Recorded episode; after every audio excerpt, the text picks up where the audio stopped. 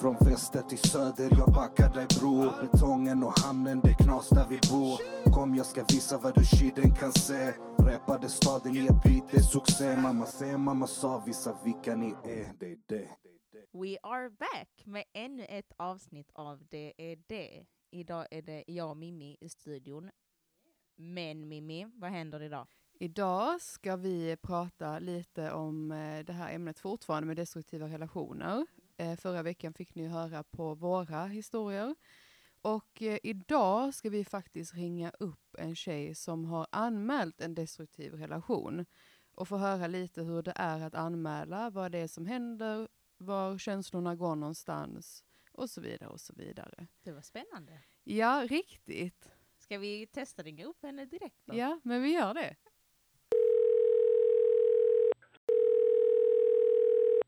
Hallå? Hej, hur är läget? Hej. Jo då, det är bra. Själva då? Jo, det är bra. Eh, välkommen hit via telefon. Jag tänkte du skulle få berätta lite om eh, vad du har för bakgrund med anmälningar. Eh, ja, jag träffade då den här killen via sociala medier.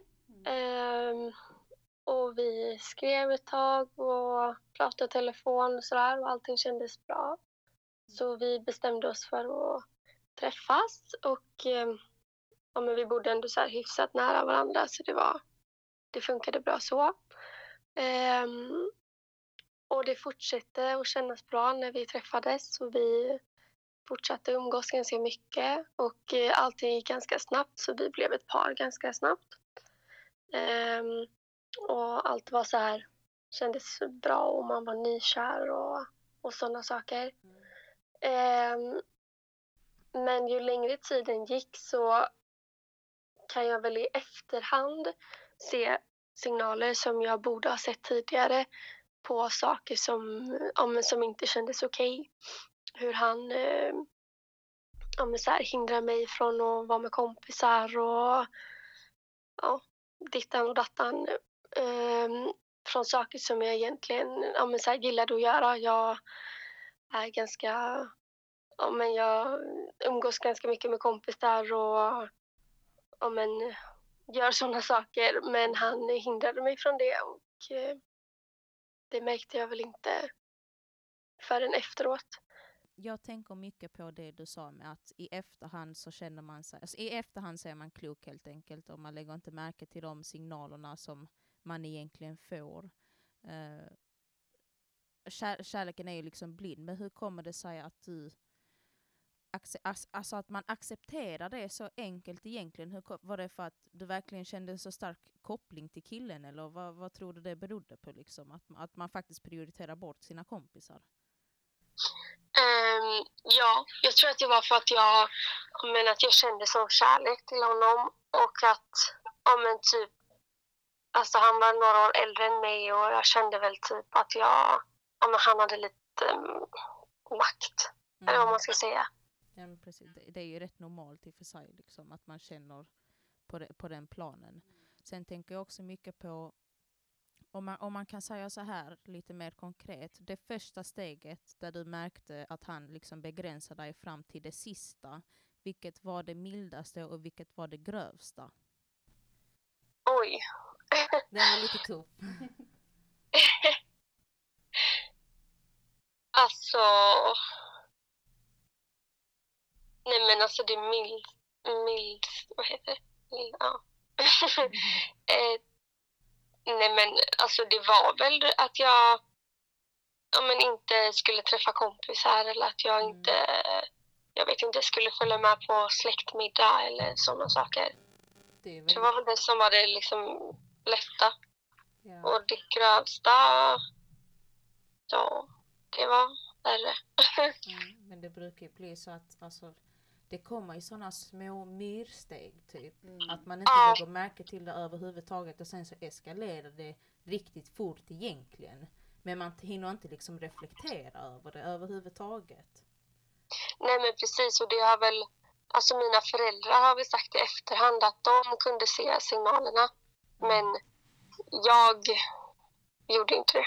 Nej, precis. Men det, det så händer jättemånga. Vi har ju, Ja, det är vi- jättevanligt. Ja, precis. Vi snackade om detta i vårt förra avsnitt om våra destruktiva förhållanden. Och det var ju den punkten vi också kom överens om att man blundar lite för de här signalerna, alltså för själva manipulationen, för de gör det så himla bra. Mm. Så att man inte tänker på det överhuvudtaget, utan de isolerar den från liksom vänner och familj och all, hela köret. Och sen så är man typ tvungen till att vara med dem just för att man känner att det är de enda man har kvar. Ja. Men hur kom det till det steget där du kände att eh, du ville anmäla honom för det som hade hänt? Ehm, jo, men alltså vi var lite så här, vi, ja, men på grund av alla hans begränsningar så bråkade vi ganska ofta. Och det var så här, ja, men att det var, ja, men nu är vi slut, nu är vi tillsammans, nu är vi slut, nu är vi tillsammans. Och till slut fick jag nog att jag orkade inte. Jag insåg liksom att eh, det han höll på med var inte okej. Okay. så han, då började han hota mig och min familj. Ehm, och det var både det ena och det andra. Ja, ganska grova hotan. Och det var, om han kunde ringa, han kunde ringa till mina föräldrar, mina kompisar. Ehm, och hota mig genom dem och också dem. Ehm, och till slut kände jag att att det fick räcka. Det gick ganska... Alltså jag, jag var ganska ung. Jag var under 18 när detta hände. Så till slut kände jag att det här... Eh, det, det är inte okej. liksom. Det måste få ett slut. Och det var då jag berättade, ja, men berättade allt för mamma och pappa. Men jag var ändå så här, alltså jag ville inte anmäla för ja, men man har hört mycket historier om vad som kan hända när man anmäler och så här. Mm. Ehm, så jag sa gång på gång till mig själv så här att ja, men, han kanske slutar nu. Liksom. Det kanske, och då behöver jag inte anmäla. Men det fortsatte och fortsatte liksom ganska lång tid. Så, så till slut så hade jag inget annat val än att anmäla det. Var det någon gång som han tog till fysiskt våld? Ehm, det var under vårt förhållande som han eh, gjorde det en gång. För jag Men tänker, nu låter det jävligt hemskt att säga egentligen, men när det väl blir fysiskt så av någon anledning med tanke på rättssystemet hur svårt det egentligen är att anmäla liksom och faktiskt kunna komma vidare med en anmälning. Mm. Är har det varit enklare för dig med anmälan med tanke på att han faktiskt gjorde någonting fysiskt än att bara liksom, alltså ringa och hota? Där, alltså när man inte har något konkret på det, på det sättet liksom, om du förstår vad jag menar. Ehm, nej, men det han gjorde fysiskt, det var... Det, var, det fanns inga bevis på det. Då. Så att det gjorde inte så mycket nytta. Det jag hade som bevis, det var väl... Alltså han skrev mycket, han gjorde nya konton. Jag blockade honom. Han skrev från kompisar och gjorde nya Instagram-konton och sådana grejer.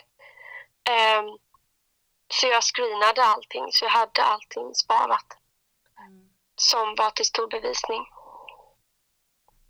Och vilken, vilken typ av anmälan var det du fick göra? Var det besöksförbud? Eh, vad, vad var det för typ? Liksom? Alltså vi gjorde en, eh, anmälan, eller det var flera anmälan vi gjorde för det liksom det fortsatte och när han fick reda på att jag hade anmält honom så fortsatte det ännu mer. Man kan ju tänka att ja, men då kanske han skulle sluta men det gjorde han inte. Utan han fortsatte med nya hot och trakasserier och grejer. Ehm, så det slutade med att jag ansökte om eh, kontaktförbud. Mm. Och det fick jag ju också höra. Så här, så jag, var ju, jag var ju livrädd. Han hotade ju både mig och min familj liksom, till livet. Så jag vågade ju inte, alltså, jag vågade inte vara ute själv. Eller jag vågade inte, alltså, jag vågade inte ens vara hemma själv. För jag tänkte att han sa liksom att han skulle komma hem till mig. Um, och då fick jag ju höra att det var ganska svårt att få kontaktförbud. Uh, men eh, jag lyckades få det i tre månader.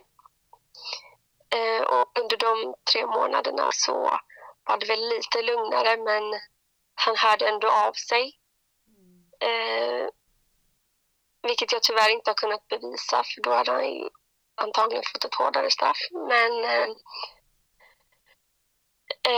så fort dagen när det tog slut, alltså kontaktförbudet, så började om igen och han fortsatte. Och jag ansökte om ett nytt kontaktförbud men eh, det fick jag inte. För de tyckte att han inte skulle ha mer Alltså, belastning. förlåt men alltså jag fattar verkligen inte Nej. det. Alltså tre månader, vad, vad kommer det hjälpa för någonting? Ja. Alltså jag tänker, jag tänker mycket på det här som du säger att eh, när att man är rädd för att anmäla, speciellt när personen i fråga får reda på det. Eh, Mm. Det blir väldigt, alltså en väldigt tumult där alltihop, Mm. alltså alla känslor som man går igenom och så vidare. Just att man också blir rädd. För vi snackade lite om det innan. Att det är många som inte anmäler just för att ett att de kanske skäms över vad som har hänt och två att de är rädda för att det kommer eskalera och bli värre. Mm. Det i sig tycker jag är så jävla sjukt för jag tänker om myndigheterna vet om det så är det ju deras skyldighet att se till att alltså civilsamhället i sig är trygga. Ja, klart. Och där faller de rejält. Gud ja. Eh, Men jag tänker nu, det senaste kontaktförbudet, hur, hur kommer det sig att du inte fick det? Var det brist på bevis eller? Nej, men eftersom att han fortsatte då när det här kontaktförbudet var slut så ville jag ha det liksom förlängt för att jag fortfarande var rädd. Och om han fortsatte med så här att ja, jag ska göra det och det och det. Eh, men då fick jag inte förlängt för att men jag kommer inte ihåg exakt vad, de, vad förklaringen var, men det var att ja, att han har, nu har han den här, jag vet inte om det är, ja men det står i hans, vad det nu heter, Mm. inte så insatt, men eh, ehm, och vi vill inte att han ska ha mer sådana, för han har redan en och det räcker liksom, typ så. Inte de orden, men ja. Ja, okej. Men sen har det fortsatt, det här började ju för, ja det är över två år sedan, men det fortsätter ju fortfarande trots jättemånga anmälningar, trots rättegång och åtal och allt vad det heter. Men vad gick igenom i ditt huvud när allt detta hände? För jag förstår att man är rädd och så vidare. Men var det någon gång där du kände att fan alltså detta är inte värt det liksom? Att man bara vill lägga ner på grund av att det är så, så klyddigt att anmäla. Helt ärligt, alltså det är jättesvårt. Och man får inte den hjälpen man behöver, tycker jag i alla fall. Nej. Nej, eh, det var väl många gånger för jag, eh, ja som sagt så var det ju flera olika anmälningar som jag gjorde. Eh, Eftersom att det fortsatte så fortsatte jag liksom att anmäla. Mm. Eh, För att det skulle, för att jag vet liksom att det är svårt att få någon dömd och jag tänkte att ju mer de har desto lättare är det ju. Mm. Och det var väl, dels så var det väl jobbigt att sitta där och liksom, ja men få de här frågorna från förhöraren. Att, ja men så här, att man måste berätta om allting så detaljerat hela tiden. Ja. Och sen också att, ja men så fort han fick hem de här att, ja men att nu, nu har någon anmält dig liksom så visste han ju att det var jag och då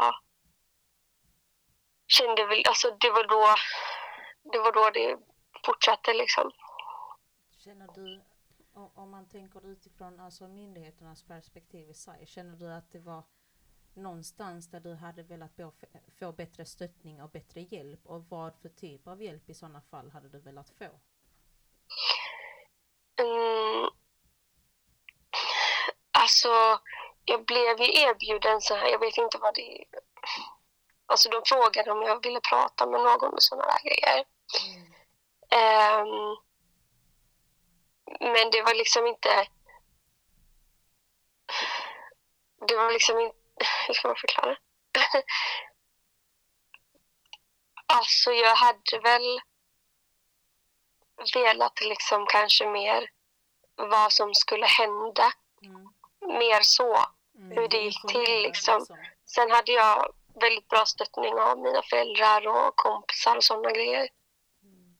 Vad skönt.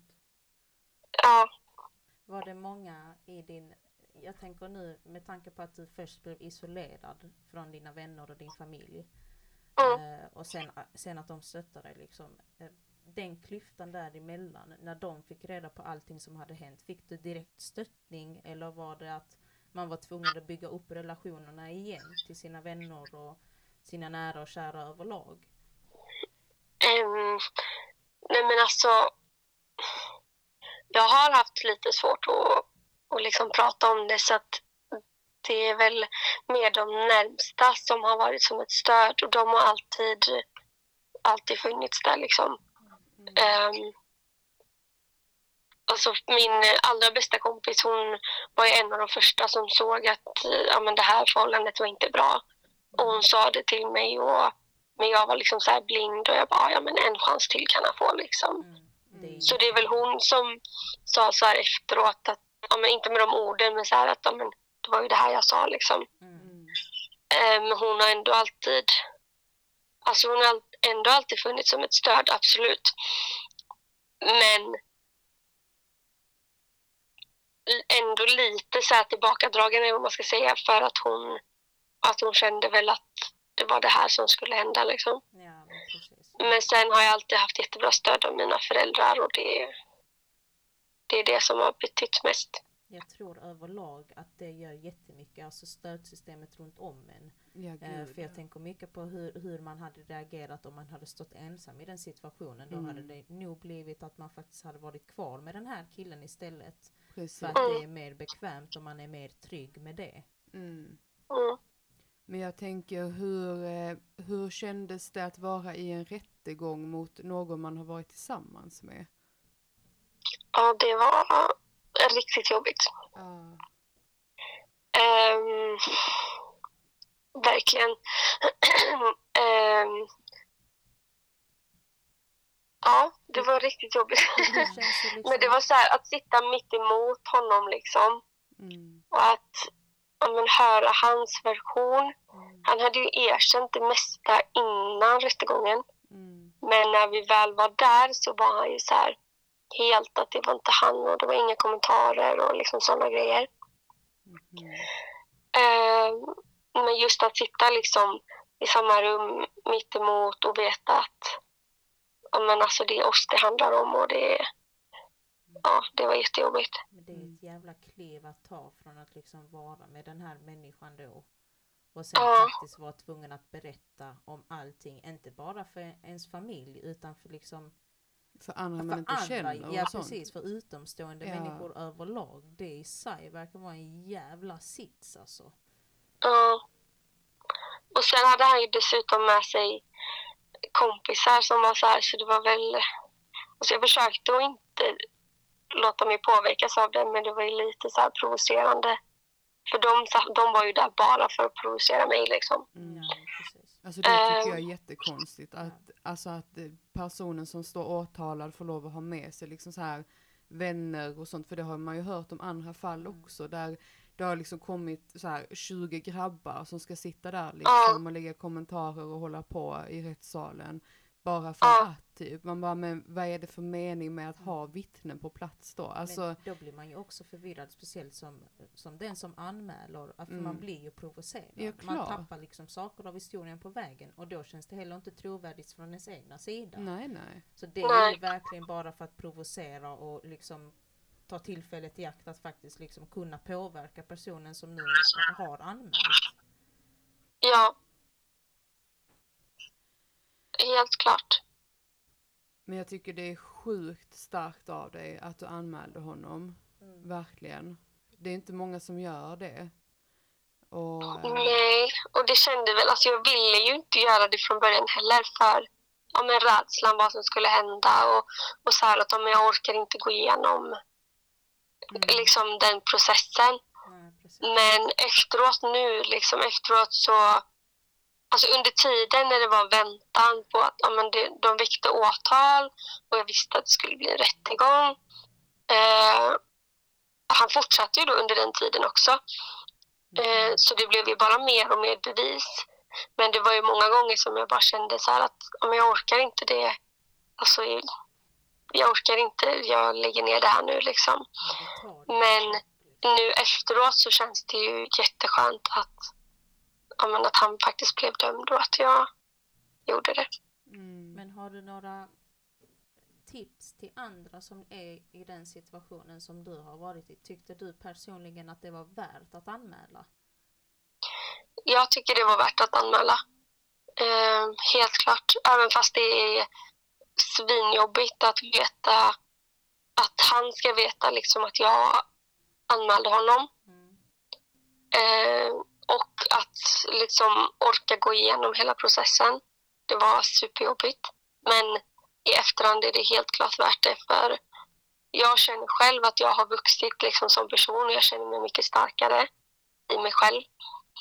Men också att han faktiskt blev dömd känns eh, jättebra. Nu i efterhand, um, om det är så att, att, att en situation hade uppstått där du ännu en gång hade känt dig osäker eller liksom um, iakttagen av, den, av, den här, av ditt ex då liksom. Tror du eller känner du att du får den stöttningen du behöver från de myndigheterna som har hjälpt dig på traven? Eh, om det skulle fortsätta nu menar du? Ja, precis. Eh, nej, det känner jag inte. Det var liksom... Alltså... Det var ju en utredare och även min eh, målsägande beträde eh, var väldigt stöttande liksom under själva... Från att åtal väcktes till att rättegången var över. Mm. Men efter det så har han fortsatt och eh, ja, men att jag ska dra tillbaka allting och liksom sådana grejer. Men det var som att efter själva rättegången så bara alla, alla myndigheter bara liksom lämnade det. Det här, eh, alltså han, att han även fast han fortsätter höra av sig med sina hot och sina förklaringar och, och grejer så är det som att man är tillbaka lite på ruta ett, att man har inte hjälp och stöttning längre. Så du hade, rätta mig om jag har fel, men du hade önskat dig eh, alltså någon form av kanske kontaktperson i efterhand som liksom checkar så att läget är bra eller bara allmänt mer stöttning från myndigheterna. Ja, Men det är många, mm, allmänt många mer stöd liksom. Mm. Det är ju jättemånga som känner att när de väl liksom har fått hjälp så bara de släpper den direkt. Ja, Och precis. så är det inte deras problem längre riktigt. Typ att Ja, men här, ja men nu är deras jobb klart liksom. Ja Nu exakt. behöver de Nu, inte nu göra mer. skiter vi typ. Ja. Det för mig tycker jag är, är, det, alltså är sinnessjukt egentligen. Jag, jag har aldrig förstått mig på det för att du som person är ju i fara. Mm. Det är deras Mm. jobb att liksom se till så att du är trygg i, i staden Mm. som du bor i, alltså överlag som människa liksom. Eh, så där tycker jag verkligen att det borde ske en förändring överlag. Att man faktiskt liksom har vidare kontakt med, med ett, ett offer om man säger så. Liksom någon Ja, som har blivit utsatt. Liksom. Ja, Ja. precis. Och sen också det typ att jag tycker att andra aktörer och myndigheter borde steppa in. Typ vi säger kvinnojour, eh, alltså du vet, det finns så Det många finns som så jobbar, jobbar med detta Mm. liksom. Och typ Brottsofferfonden, alltså du vet hela den biten hur det är att liksom ja men anmäla någon, att få liksom någon samtalskontakt om man behöver kanske ett skyddat boende eller något annat, att det, de resurserna redan finns på plats, att man Mm. själv inte heller behöver ta tag i de bitarna. För även fast man kanske blir erbjuden en kurator eller i vissa fall blir man ju inte ens det, Mm. då är det också svårt när man sitter i den positionen att bara okej men nu ska jag börja ringa runt till massa aktörer Ja, och eh, andra myndigheter och grejer för att jag känner att jag behöver hjälp med kanske att flytta eller eh, prata med någon eller något annat liksom. Utan alltså det pallar man ju inte då när man sitter där och ska ha liksom rättegång och grejer. Nej, verkligen inte. Det ska ju kännas som en självklar grej i sig. Mm. Att det är den hjälpen man liksom man ger helt Precis. enkelt. Alltså det, det, Ja, ja. det känns egentligen solklart för en människa överlag. För detta här är ju anledningen till att många i din situation Mm. inte anmäler. Och det är där problemet ligger. För de säger anmäl, anmäl, anmäl. För att det kan Mm. liksom hjälpa för många andra. Men ingenting händer ju. Man får inte den hjälpen man behöver. Man får inte den stöttningen som man faktiskt måste ha för att kunna anmäla. För det är en jättetuff situation. Ja, ja, Man är utsatt som människa. Den, alltså den andra personen vet var du bor, ve- vet var du jobbar liksom. Vet allting dig. om dig. Ja, Det är ju klart att man beh- behöver känna att man har alltså en trygg punkt man kan gå till. klart. och det tycker jag, alltså jag tycker det är jävligt starkt av dig att du faktiskt har anmält för att man har ju hört att det är många som inte gör det på grund av att myndigheterna faller liksom Mm. eller att man är rädd överlag för, för sitt liv. Ja, klart. Så det tycker jag överlag har varit riktigt, riktigt starkt av dig måste jag faktiskt säga. Verkligen. Och det, jag tycker det är bra att du har anmält. Jag tycker verkligen att det är bra för att jag tror att du hjälper på traven till människor som faktiskt funderar på att anmäla Mm. e- eller kanske inte funderar på det överhuvudtaget men börjar fundera på det. Och borde kanske anmäla. Ja, precis. Jag har personligen inte så jättemycket att tillägga. Nej, Alltså. Inte jag heller. Jag tycker vi har fått med den rättsliga processen rätt bra i sig alltså. Absolut. Det är tyvärr häftigt att höra. Alltså så Mm. här, det, Ja, på gott och ont. ja, det är så viktigt att ta upp det. Eh, speciellt i de här tiderna vi lever i just nu där det är väldigt Mm. vanligt att sånt här förekommer. Ehm, så tack så jättemycket för att du vill dela med dig. Mm, Ja, men tack själva. Jag tror att det kommer, alltså som, ja, jag tror att det kommer hjälpa någon där ute alltså, som faktiskt lyssnar, lyssnar på din historia. Att man är inte ensam liksom. Mm. Man vet om att det är brist på hjälp. Man vet om att det är väldigt många pusselbitar som liksom, ja, måste komma ihop om man säger så. Precis. Liksom. Eh, och vi hoppas ju på att det händer förr eller senare. Mm. Ja. Mm. Ja, men som jag sa, att, alltså, det är jättejobbigt egentligen att ja, men, vänta för det är en ganska lång process och det är, ja, det är inte tillräckligt med bevis och det ena och det andra. Mm. Men i slutändan så är det så skönt och man känner sig verkligen som en starkare person. Och sen, ja men, att man kanske, ja men förhoppningsvis kan se signalerna tidigare Mm. om man skulle vara med om något liknande igen. Mm. Men sen även att man Alltså att man upplyser om att den här människan är farlig liksom. För du kanske har hjälpt Mm. nästkommande tjej. Det vet man ju inte. Ja, Så att det inte händer igen. För det är ju också Precis. Ja, jättevanligt precis. att man skiter i det och sen så händer det någon annan liksom. Ja. Så tar det Mm. aldrig stopp. Utan det är viktigt att lyfta det direkt och bara nej men du slutar nu. Mm. Tack så jättemycket för att du var med ännu en gång. Alltså, så tack själva. Så. Det var Jäklar. Ja, jävlar alltså. Ja. Det, det, man blir helt tom alltså. Men alltså det, jag, ty- jag tycker bara att alltså jag Alltså jag, jag vet inte om jag kan säga att jag blir tom, jag blir helt dum i huvudet. Alltså ärligt talat, jag blir verkligen det. För jag bara känner att Alltså jag fattar inte hur det är så vanligt. Alltså att det verkligen är så att det är så mycket brist på hjälp. Att du vet, de känner, alltså de är livrädda ja, ja. Och jag bara känner så här, men är det inte en självklarhet att liksom så fort du skickar in en anmälan att det direkt ska komma någon frihetsberöva Mm. mannen, ta, ta kontakt med kvinnojour som liksom hjälper dig på direkten Mm. Med samtal, med boende om det behövs, alltså du vet hela den biten. Ska inte... Kastrera dem! Ja. Alltså ärligt talat. Alltså verkligen, alltså jag, nej, jag, alltså jag blir så trött på det där också, Ja. att få höra liksom okej, helt plötsligt så får du lite hjälp för att du har anmält, men sen ska det bara så här, klippas kontakten dag, alltså eh, 30, för att nu är det klart Ja, liksom. precis. bara, men det är inte klart för personen. Nej. Sluta! Alltså åh, jag Ja, blir men man blir irriterad. irriterad för att jag tycker, alltså jag, alltså man lider när man får höra Mm. sådana här historier. Man Ja. blir verkligen lack för att det är typ så, okej men kan jag göra någonting? Fastän det egentligen inte faller på ens egna Nej, axlar. nej. Utan det är myndigheter och samhällsaktörer i sig är ju där för att de liksom vill jobba med detta. Och Alltså, de ska göra det. Alltså kom igen, ligg Alltså, i lite. Vår, alltså vi måste ändra någonting i det här samhället Mm. för att det här inte ska förekomma från första början. Mm. Men också för att när det väl händer så ska det finnas ordentliga resurser och insatser som hjälper personen som är utsatt. Det ska tas seriöst. Ja. Jag, jag känner lite grann att, att det är lite så, ja ja men Whatever. Ja, en i mängden liksom. Ja. Bara, ja men det är lugnt alltså. Inget har hänt henne än så vad fan det är inte så allvarligt liksom. Jag Det bara, är ju lite så kokar. men sen när det väl händer Mm. så är det för sent och så är det bara, åh men shit. Ja, men vi, vi såg inte varningssignalerna typ. Och man bara, men alltså. Man bara, äh. ja, alltså man blir Äh. verkligen helt så. Jag vet inte ens ärligt talat vad jag ska säga alltså. Men jag tycker det är spännande att nästa vecka Mm. så kommer vi få lite svar på tal Yes. Vi, ur ett juridiskt perspektiv. ja, vi kommer ha en av Sveriges topp 10 advokater med oss i podden nästa vecka. Som kommer att svara på alla våra frågor.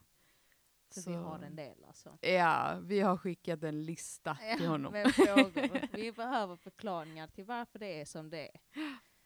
Så nästa vecka alltså. Ja. Det vill ni inte missa. Nej. Jalla puss!